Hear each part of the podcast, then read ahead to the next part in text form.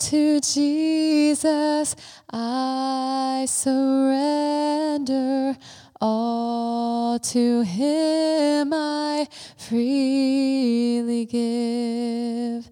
I will ever love and trust Him in His presence daily live. I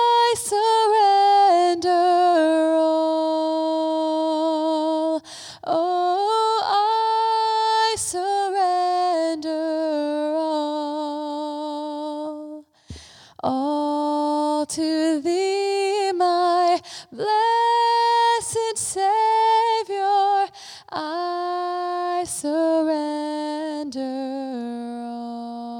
all. John 15, 1. I am the true vine, and my Father is the vine dresser. Every branch in me that does not bear fruit, he takes away, and every branch that does bear fruit, he prunes, that it may bear more fruit. Already you are clean because of the word that I have spoken to you. Abide in me, and I in you. As the branch cannot bear fruit by itself unless it abides in the vine, neither can you unless you abide in me. I am the vine, you are the branches. Whoever abides in me, and I in him, he it is that bears much fruit. For apart from me, you can do nothing. Now we'll stop there. And I want to turn your attention to this passage, passage this morning, John 15. And if you have time, go ahead and read the whole chapter, especially verses 4 through 10. Because eight times in verses 4 through 10, you have that word abide. Abide in me, abide in me. And the famous passage, apart from me, you can do nothing. And I think this passage perfectly illustrates what it means to be poor in spirit the disposition you need, the humility you need, the dependence you need. When Jesus says, Apart from me, you can do nothing, that's not hyperbole. He means it. And one of the most beautiful lessons you can ever learn is how deeply and profoundly true that is. And when that becomes one of the truest realities in your life, you become free. So let's think about this for a few minutes this morning.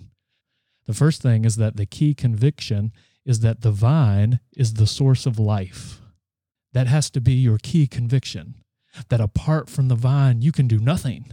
Now, think about how the first disciples might have heard that.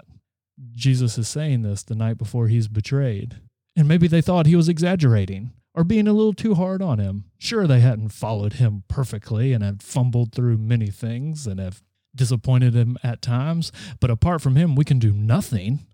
I mean, come on, Jesus. We can do certain things. We can strategize. We can organize. We can implement. We can execute. There's things we can do.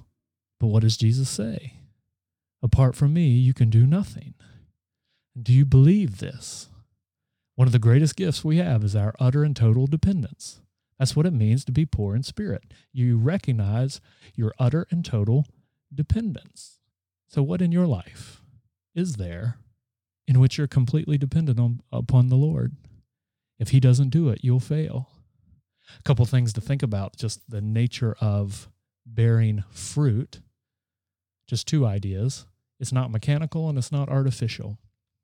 It's not mechanical, means it's not technique based.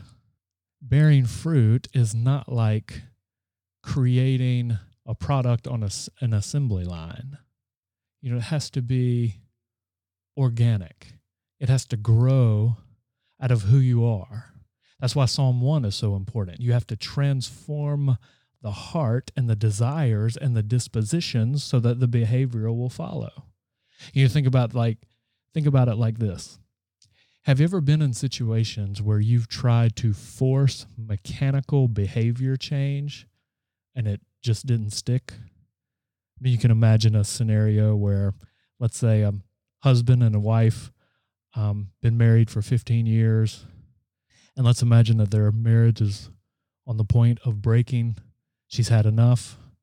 She come, they come in to see the pastor for counseling, and she's ready to walk out And he doesn't understand. He doesn't understand what's the matter. And so she gives him a whole list of grievances like, You're domineering. We never mutually come to decisions. You just order me around, and then you're not emotionally vulnerable, and you never open up to me. And he had no idea he was such a poor husband. And so he he says, Well, you know, I've always kind of heard these things, but I didn't realize that you'd want to you're ready to leave me. Okay, I'll change. I'll we'll go talk to the pastor. I'll do whatever it takes. And so they come and they talk to the pastor, and for a while, he does better. For a while, he, he does everything she wants. And then normally one or two things will happen within a month once the fear of her leaving settles down. He'll slide back into the way that he always was because he's not scared anymore. You see, his obedience, his compliance, his desire to please was mechanical. It wasn't internal. Organic change has to work from deep down in your character. And it's also not artificial. You know, you can't tape or staple apples onto a tree. It has to grow organically. It can't be artificial. You think about a, a Christmas tree. You know, it's it's beautiful, it's decorated, it's covered in lights, but it's all artificial. It's been cut down. It's been dressed up. The lights have been put on, the garland, the ribbon. And so think about your Christian life. Is it all is all the growth artificial? Is there any life or is it all just window dressing? Real growth, real fruit is fruit that's authentic. It flows out of who you are. So how do you know? Well, you look at the fruits of the spirit love, joy, peace, patience, kindness, goodness, these type things are are they naturally growing and increasing in your life? See, our activity is to bear real fruit. But the key conviction is that apart from him, we can do nothing. Apart from him, all of our fruits mechanical. Apart from him, all of our fruits artificial. None of it's lasts, none of it's living. See, being poor in spirit is the soil that all of the life giving fruit of the Spirit grows. So remember today, abide in Him.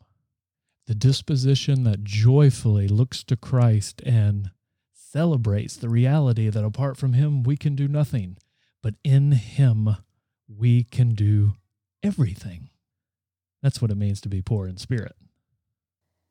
Praise God from whom all blessings flow. Praise Him, all creatures here below. Praise Him above ye heavenly hosts. Praise Father, Son, and Holy Ghost. Amen.